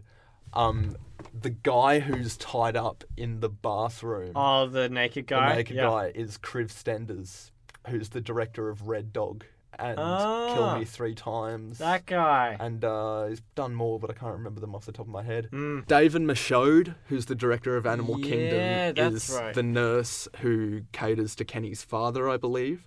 Who you wouldn't? I feel like even if you you were down with Animal Kingdom, I was down with Animal Kingdom, but didn't realize that that was David Michôd until Mm. I noticed it in the in the credits. The one that I noticed by looking at him was Jason Gann, who's who is with the guy who gets knocked over by the, the golf cart. I think as well the guy that gets knocked over by the golf cart is Nash Edgerton. Oh, really? Like yeah, Yeah. who's one of the Edgertons, is he not? That's- yeah, that's yeah, right, yeah, exactly. Um, but Jason Gann had a comedy career here, starting off in things like I don't, I don't know if he started off in them to be fair, but he was in shows like The Wedge before he was in Wilfred, the Australian version of Wilfred, Oh, in yeah. which he played Yeah. the dog Wilfred, Mm. and is now well, it's cancelled now, but uh, it was. That then obviously went overseas, and there was an American, American remake with remake, Elijah yeah. Wood, but of course Jason Gann was still was still Wilfred, so he's he's in Kenny as well. Um, so those those are cameos that are quite niche cameos, and only select people would would notice. Firstly, the names in the in Yeah. the credits, but It's then not like- also see once they see them, be like, oh yeah, that's that's so and so. It's not like Nicole Kidman showing up and No. everyone go, "Hey, it's Nicole Kidman But in I, the movie." I wonder if this is because Clayton Jacobson has, has said that he went to film school. I wonder if these are his filmmaking buddies in a Yeah, sense. probably. Because he he then appears in Animal Kingdom Yeah, as yeah. Uh, the lead character's girlfriend's uh, father. yeah, Um, but no, I thought that was interesting that they had this selection of cameos beyond beyond, for the most part, people who are you wouldn't have seen previously or you wouldn't have seen in much Yeah. previously. Um, if you go on YouTube, there's actually footage of Shane Jacobson doing like a, a run through of rigging up lighting for what looks like a previous a previous occupation. Like it's played totally straight. I'm not totally sure of the context of it, but Yeah. it's a very young Shane Jacobson with a mullet. Ooh, It's wicked. Ooh. Don't Don't wear mullets, people. They're gross. What's really cool is if you go on the DVD, and I only watched a bit of this, but I'll definitely be watching the rest of it. Is if you go on the DVD, there's a commentary setting between Clayton and Kenny. Oh yeah. Have, have, have you got it on DVD? No, you watch it no, I no, I watched it on Stan. Well, like there's literally like a commentary between Clayton and, and Kenny. Yeah. And like it comes up with the titles and Kenny's there going, Oh, so you put all these these titles together, did you? and he goes, Oh, say hello, Kenny. And he goes, Yeah, but if I if I speak, won't I be talking over the movie? Yeah. and then he's like, No, we, we figure that the people have the people have uh, already seen the movie and he goes, Yeah, but if I'm speaking, how am I gonna listen to the movie? well, it's interesting you mentioned that because they actually do leave a section of that in in the final credits. it, right, that where- could be that, couldn't it? Yeah, exactly. Yeah. Because like in the credits of the actual movie, he's talking. I can't remember what he's talking about. Though. He's talking about shit not smelling like shit eventually. Yeah, It's like if uh, it smells yeah, like lavender. right. Yeah. Yeah, if you go to someone's, if if shit didn't smell like shit, whether people would be worried about it, and they'd be like, if you ask you use someone's toilet, they're like, oh yeah, of course you can. Can you? So what was that lavender you left in there? and he's talk- yeah, because he's talking about how you know men go read the newspaper, and you know after thirty seconds or so, it just smells normal. But then your wife goes in there afterwards, and she's like, "Oh, something's died in here," kind of thing. I think um. Or as well as well, when he's on the commentary thing, he then goes, "All right," and this is on the DVD. Is it? Yeah, the commentary track's on the DVD. And He's like, "Oh, what? So they have to buy two copies of it?" I was like, no, no, no, it's this." all on the one copy. And goes, oh, it's flash these days. um, one thing I want to talk about before we wind down is I think there are a lot of secondary characters in the movie, and it's fair to say that for the most part, there isn't, say, a, a Kenny sidekick, or at least the, the part of sidekick is sort of rotated. And, Yeah. there, and that can be either his father, his brother, his son. Um, later on, it's the um, the Jackie, the airline hostess. Mm. But then while he's on the job, there's the the folks that he works with. Yeah. Now I think those those characters are particularly enjoyable to watch because they too They feel quite real. And you've got Pat, who's an incessant warrior, who's asking about his about uh his wedding and asking Mm. Kenny his advice. And of course, Kenny points out, well, that was my missus Yeah. if you were marrying my missus, I'd have a load of things to say, but this is your missus. Um, and then Sammy, who who's someone that we see get let go, um, who he actually gives money to, and you know, uh, after he hears that Sammy's having some financial trouble. But th- that whole, I think that each of the moments where they go to service a, a festival or a, or an event. In themselves, like I was saying, if it was going to be a TV show, that could be the That would be the Yeah. TV show, like the trio, like that would be your three main characters. And then you'd uh, have an um, episode like in the Melbourne Cup when his when his son's lumbered with him. Mm. No, no, that would that would be a cool episodic development. Yeah. But then when you've got it in the context of um an hour and 40 movie, those little moments as those little sequences play out, I think are quite interesting. Like I think if you went into a movie called Kenny knowing the production context and knowing that it was, you know, re- a relatively small film, Yeah. I don't think you'd go into it and think that it would uh it would involve a moment in which our lead characters drive along a racetrack and uh in which Kenny then gets lit on fire. Yeah, well, like, there's a lot that actually happens in this movie, and I think a lot of it was kind of just run and gun. Like, yeah, they're at music festivals and stuff like that. They go to the Pride Parade, and it's like, you, it feels like quite a, and you know, they even go to you know the US. It's mm-hmm. like for a movie with such a small budget, and it very much feels like it was just run and gun shooting mm-hmm. it. But like, yeah, no, they they make this world feel quite big. But having said that, I think when they go to to these events, I think you can tell that they're not as big as they're suggesting. I think that there there are sort of B roll shots of crowds and what Yeah. have you, where you sort of figure, oh, you've got that from somewhere else. Mm. And the moments where you've got Kenny and and whoever else he's interacting with, um, engaging in a section of that event Yeah. is quite clearly a closed off section, like the Melbourne Cup thing. Yeah. I think I think I'm I might be wrong. Quite confident they didn't film that at the Melbourne Cup. Oh, yeah. Quite confident.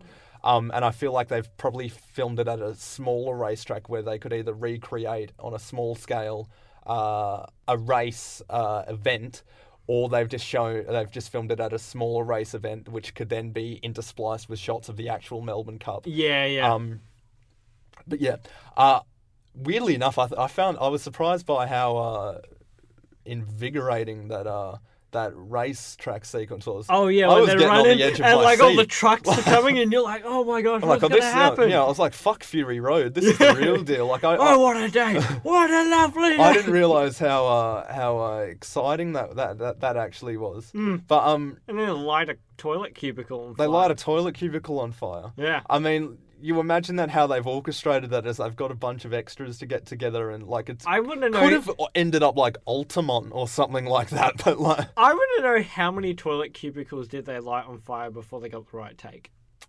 well, I imagine if it's the I mean, I was trying to Two. find I was trying to find The a- answer's two. Yeah, two. but I mean, surely it's like you you try get it on the first take. yeah, Surely try. you try. You, You try. aspire to do that. Mm. I mean, we haven't really talked about him going to America much, and I think uh, That does. you, you know that bit when he's on the plane. yeah.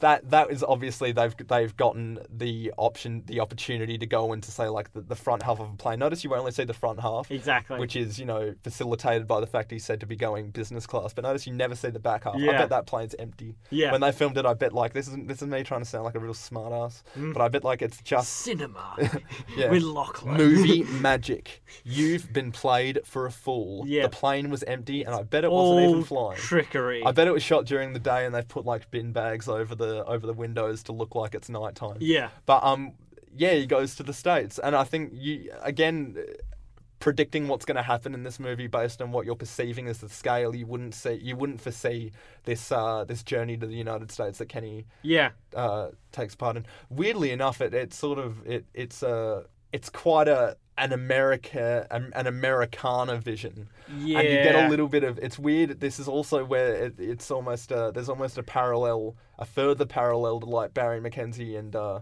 his more um mainstream and uh, acceptable cousin Crocodile Dundee. It's- this idea of the Australian abroad suddenly comes into play in yeah, this movie. and it's very like it's very stereotypical American. It's like, Mm. oh, you know, here we are, and we've all got cowboy hats Yeah. on, and we're speaking with the southern twang, and it's like, I and I guess maybe it's just kind of the area that he goes to, but and at the same time, it's like. I know, like it, it feels like a very yeah, a, a very specific portion of America. yeah. Um, yeah, I think it's a very sweet note that they touch on that that he's the first person in their family to have flown from overseas, and you get the sense when when they're just about to take off that he's quite nervous as well. yeah, the the little teddy bear that says "world's best dad" or whatever. And Yeah, going, yeah. This is fun. This is fun. you get the sense now you don't you don't think it's fun, do you? You're, Yeah, you're, exactly. You're, you're about to shit. But um, no, I feel like it's it.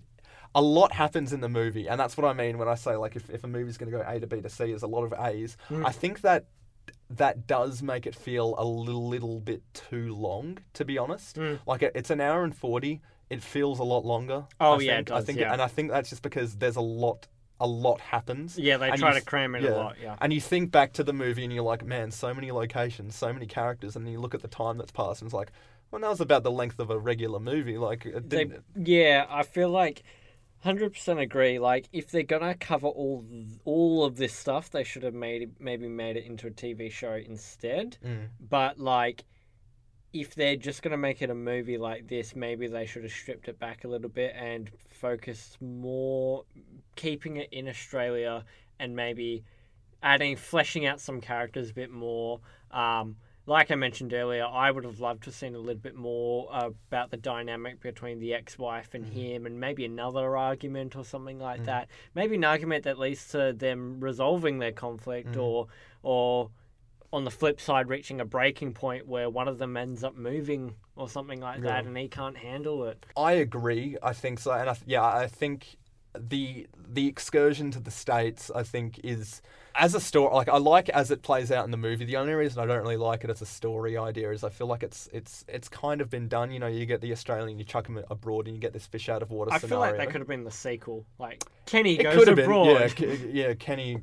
Kenny to America, you know, the, the two is the number and the actual word, you know. Or the two is a poo. Have you seen them making uh, "Coming to America"? The the you know have you seen "Coming to Yeah, oh, yeah, yeah. And the the title is "Coming to Number Two America." Ah, nice. I really really like that they touch on the Melbourne Cup, and Mm. the idea that that to them is like you know the day of days in the in the toilet renting calendar. Yeah.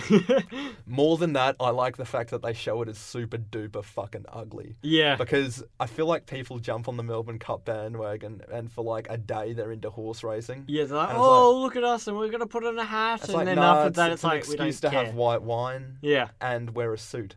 Um, to and I- get drunk at two p.m. I also like the fact that the the, the older lady and who's with perceivably her daughter, Yeah. who tells Kenny off for bringing his son along, Yeah. Is then seen in the car park later on, standing by as her daughter pisses in in the street. yeah, like that that as a as a sort of flipping of of uh, the tables have turned. the tables have turned is Yeah. what I was looking for. Yeah. I thought it was, it was really cool. At the same time, though, I think that the way that the movie ends is kind of with with all that's set up, and like I say, A to B to C, the movie's predominantly A's. How you then end the movie, you've set up. There are mo- things that are set up that don't quite get resolved. I, to be honest, I, I want to know if Kenny's dad died. yeah, Like, I hope he doesn't, because what a what a soldier. what a trooper! Um, Absolute legend. the the the thing of whether he actually goes on with um with Jackie, I'm I'm quite willing for that to be a Yeah. an open ended thing. Like like that was my problem with the the US office over the UK office, and it was my problem with Ricky Gervais bringing back the David Brent character for a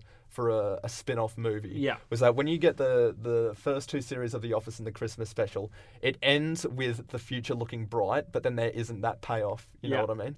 And the fact that there isn't a payoff is kind of something you take solace in. Like, oh, it could go that way, and in my head, it's going to go that way. The fact that, that that he then came back with like, oh, uh, David Brent life on the road. In my head, he potentially went off with the date that he brought to the Christmas party at the end. Yeah, of, yeah. At the end of the office. I'm glad that they don't touch on Tim and Dawn in um in the, the UK office. But the fact that the US office then offen- then effectively like extended that ad nauseum Hmm. was then like, nah, I feel like part of the charm of the the other one was was that it was there then and done. Yeah. So there are things in Kenny that I'm quite happy to not be resolved, but things like the father Yeah. and whether they resolve with the brother after the brother leaves them at the at the camp quite unceremoniously Yeah. is something I wouldn't mind knowing at least. Mm. Um, but yeah, and but I feel like if the movie functions as effectively the build up to a punchline in which Kenny is constantly and constantly put down, but yeah, is optimistic in rising above it um, and sticking to his principles. If that acts as a setup, the punchline of him effectively breaking and pouring shit into that guy's car is so righteous and so entertaining. It is, that yeah. I'm so on board with it.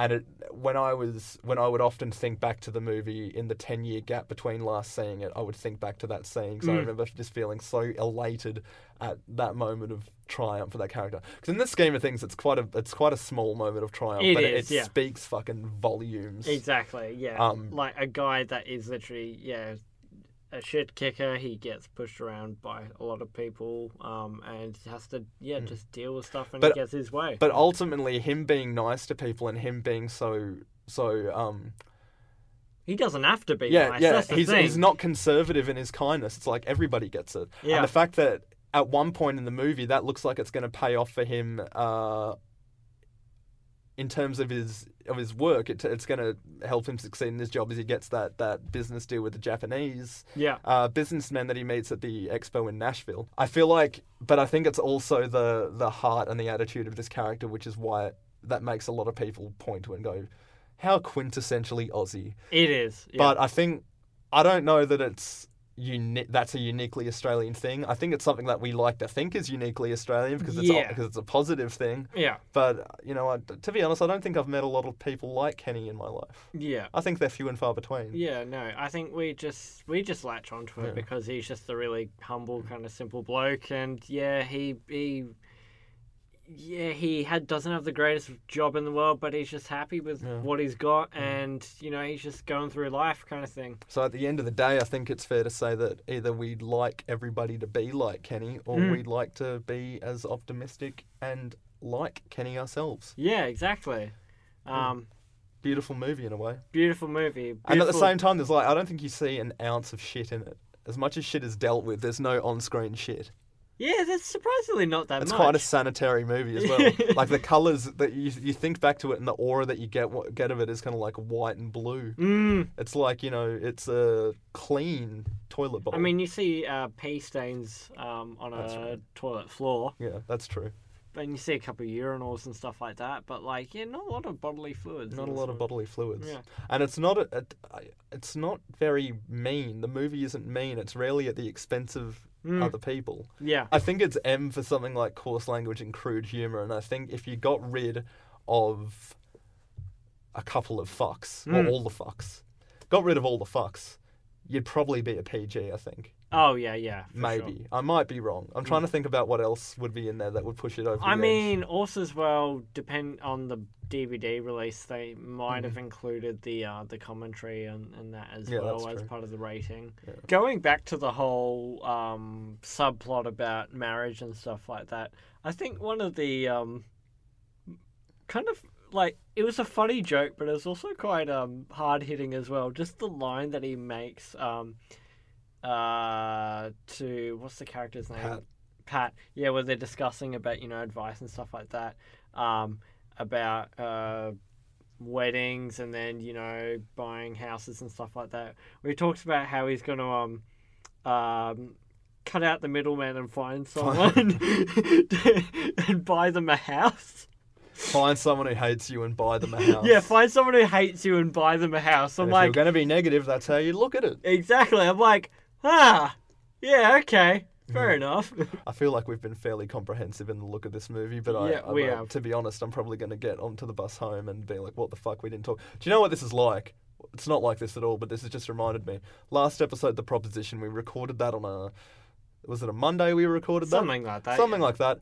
I get on the bus home. Jesse was on the same bus. As soon as Jesse gets off the bus, I look at my Facebook feed and realize and notice that Nick Cave has just announced his new album. Which came out the other day, and I actually listened to it. It's good, isn't it? It is pretty damn good. It's very good. Yeah, sad. Yeah, it's very yeah. sad because it's like that. That was one that he did. That that's the his latest since Skeleton Tree, which Skeleton Tree was his first after the death of his son. Yeah, Um, and there was the assessment that there were allusions to loss and grief and sadness in skeleton skeleton tree that referred specifically to this Yeah. horrible loss he encountered. I think this new one is more is more uh, straightforward about it, yeah, referring exactly. to this to Yeah. this tragedy that he's gone through. Definitely a good album. You should check it out. It is a good Um, also, this movie, uh, Kenny, you should definitely check Yeah, out. Um, turn into a music podcast. for a minute. currently But Australian on, music, It, it's on Stan at the moment. If you've got Stan, you can probably buy on it from JB for like ten dollars. DVD, Blu-ray. Doesn't have a Blu-ray release. Re- out. oh. no. Really? Mm. Okay, don't get it on Blu-ray then. No. Well, if, if you could get it on Blu-ray, do, but you'll be uh, make sure it's not like fake. You know what I mean? Yeah. If someone comes back from Bali with a Kenny Blu-ray, I'd be like, excuse me, with a girl in a bikini on. It. and we've come full circle. We've come full circle. See, look at that callback. yeah. Anyways, what are we watching next time? I I came to Jesse and I was like, look, I've got two things in mind to watch on what to watch. Um, one of them was this, and I'm not going to tell you what it was because that's something we'll do later on. But Later down the line. But what I essentially did was I had two ideas for, for movies to show next week. So I was like, you know, I, I can't choose between the two, so I'm going to show Jesse the trailers for each. Yeah.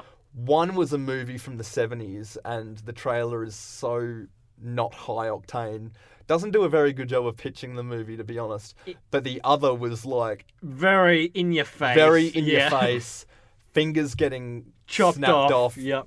knives going into people's legs, and people getting put through mulching devices. The soothing tones of Angus Sampson. the soothing tones of Angus Sampson There you go, mate. bone and Angus Sampson. blood being mulched together. And so, next episode, we're going to be focusing on the severely underrated horror comedy that is 100 Bloody Acres. We got some freshies, Linz. You've always said if the stars were maligned, we should just go through with it. What are you doing? Be different when they talk back to you, eh? See, I knew you'd. We need you to remain calm, miss. Sophie. No, we don't want to shaft our number one customer. We don't do that sort of thing here at Morgan Brothers. If Charlie Wick wants new blend, he's gonna get new blend. Now, have you you- have you seen this movie before? No, I have not. I have heard about it, and it's one. It's one of those movies where, like, yeah, the title sounds familiar, but like upon watching this trailer, I was like, I've not seen this. Well, I mean, I think that that, that this episode, the Kenny episode, is going to have more listens than say the proposition because I think Oh, yeah, fewer, yeah. fewer people will have seen the proposition. But one of my big hopes with this podcast is a lot of the is was that people that listen to it would hopefully hear of a movie that they hadn't heard before Yeah. and think, oh, I'm going to check that out. To which end, I'm kind of using this as a way to say, go go check out 100 Bloody Acres. So you're exploiting our listeners. Yeah, yeah. I'm exploiting my platform. Yeah. and while you're at it, eat your greens, Eat your greens, brush your teeth every night, and just Kiss gen- your mum. generally be nice to people. Yeah. Yeah. Do Um, all that. And watch the proposition as well. If you haven't seen the Give us a like. Yeah, give live- us a share. give us a share. Give us a job if you like. yeah, give us it, I mean, if you think that we're doing a good job having a chat into microphones and then putting it out into the public, uh, give us your money, please. Yeah, do I need money? I do actually, Yeah. because I there are things on DVD need to that I eat. need to buy. So stay tuned. Stay tuned. Give us a like. Give us a share. Yeah, we've got a Facebook presence. It's just called the Pool Room. Yep. Um, each of us, both of us, are on Letterboxd. My name's King Bitch on there. I still can't remember what my name I is. think yours is Newell J or something. Je- Yeah. I think it's just Jesse Newell. Yeah, it's probably just Jesse Newell. Or put it like this: if you follow King Bitch, Yeah. he'll be in my followers. I'm not really super active on there. If you want to, if you want to see me uh, more active, I, currently at this stage, I'm very active on Twitter. Follow me at Newell Creative on there. I'm usually either make trying to make funny tweets that are not that funny, but I, I try. I try. I post memes A and stuff like that. Um, you know, just sharing music that I'm listening to or sharing films that I've been watching. Um, I usually I usually like to post gifs. So yeah, Gifts. Well, I think as well, if if you can't get enough of uh, Jesse's soothing tones, you appear on Oh yeah, sorry, I forgot to mention. I last I appeared, Good friend you are. man. I appeared on um, the episode an episode of uh, my mate's podcast, the Cinema Sideshow You've done a few now, haven't you? Yeah, this is my I want to say fourth. Hold on, I was on Dogtooth, Mm. Marie Antoinette. We did an episode on Blindspotting as well, and most recently, uh, I was on an episode where we talked about the King of Comedy. We did that uh, leading up to the release of Joker, and we talked about um, yeah, Jake Zeke and I talked about yeah the similarities between uh, King of Comedy and Taxi Driver, and the what we thought were going to be similarities between Joker and King of Comedy. Um, yeah, so give them a follow. Yeah. There's I've listened to them; they're pretty good. awesome lads over there. Um, Yeah. Interestingly enough, I actually. I actually got a uh, message mid pod saying that um, well, one of the hosts, Jake, wants to uh, do personalized uh, thumbnails like we do. Yeah, we're, we're influential. Yeah, I know, we're influential. fucking- Tune in next time, folks. Yep. Get it in ya. Get get what in in where? 100 bloody acres. Get hundred bloody acres in. There. Get it all in there. It's on Stan, by the way. If you're wondering, like, oh man, I can't, I can't fucking watch that because I don't have it on DVD. It's like, uh, uh, uh, uh, uh, it's on Stan. It's on and if you Stan. don't have Stan, Then what are you doing with your life? Like, Stan's Sta- really good. Seriously, I mean, like, I, Stan Australia is better than Netflix Australia. I agree. I would I say that. agree, yeah. Anyways, tune in next week or whenever we do this next Yeah, one. we'll try and get this up as soon as possible. Bye. Bye.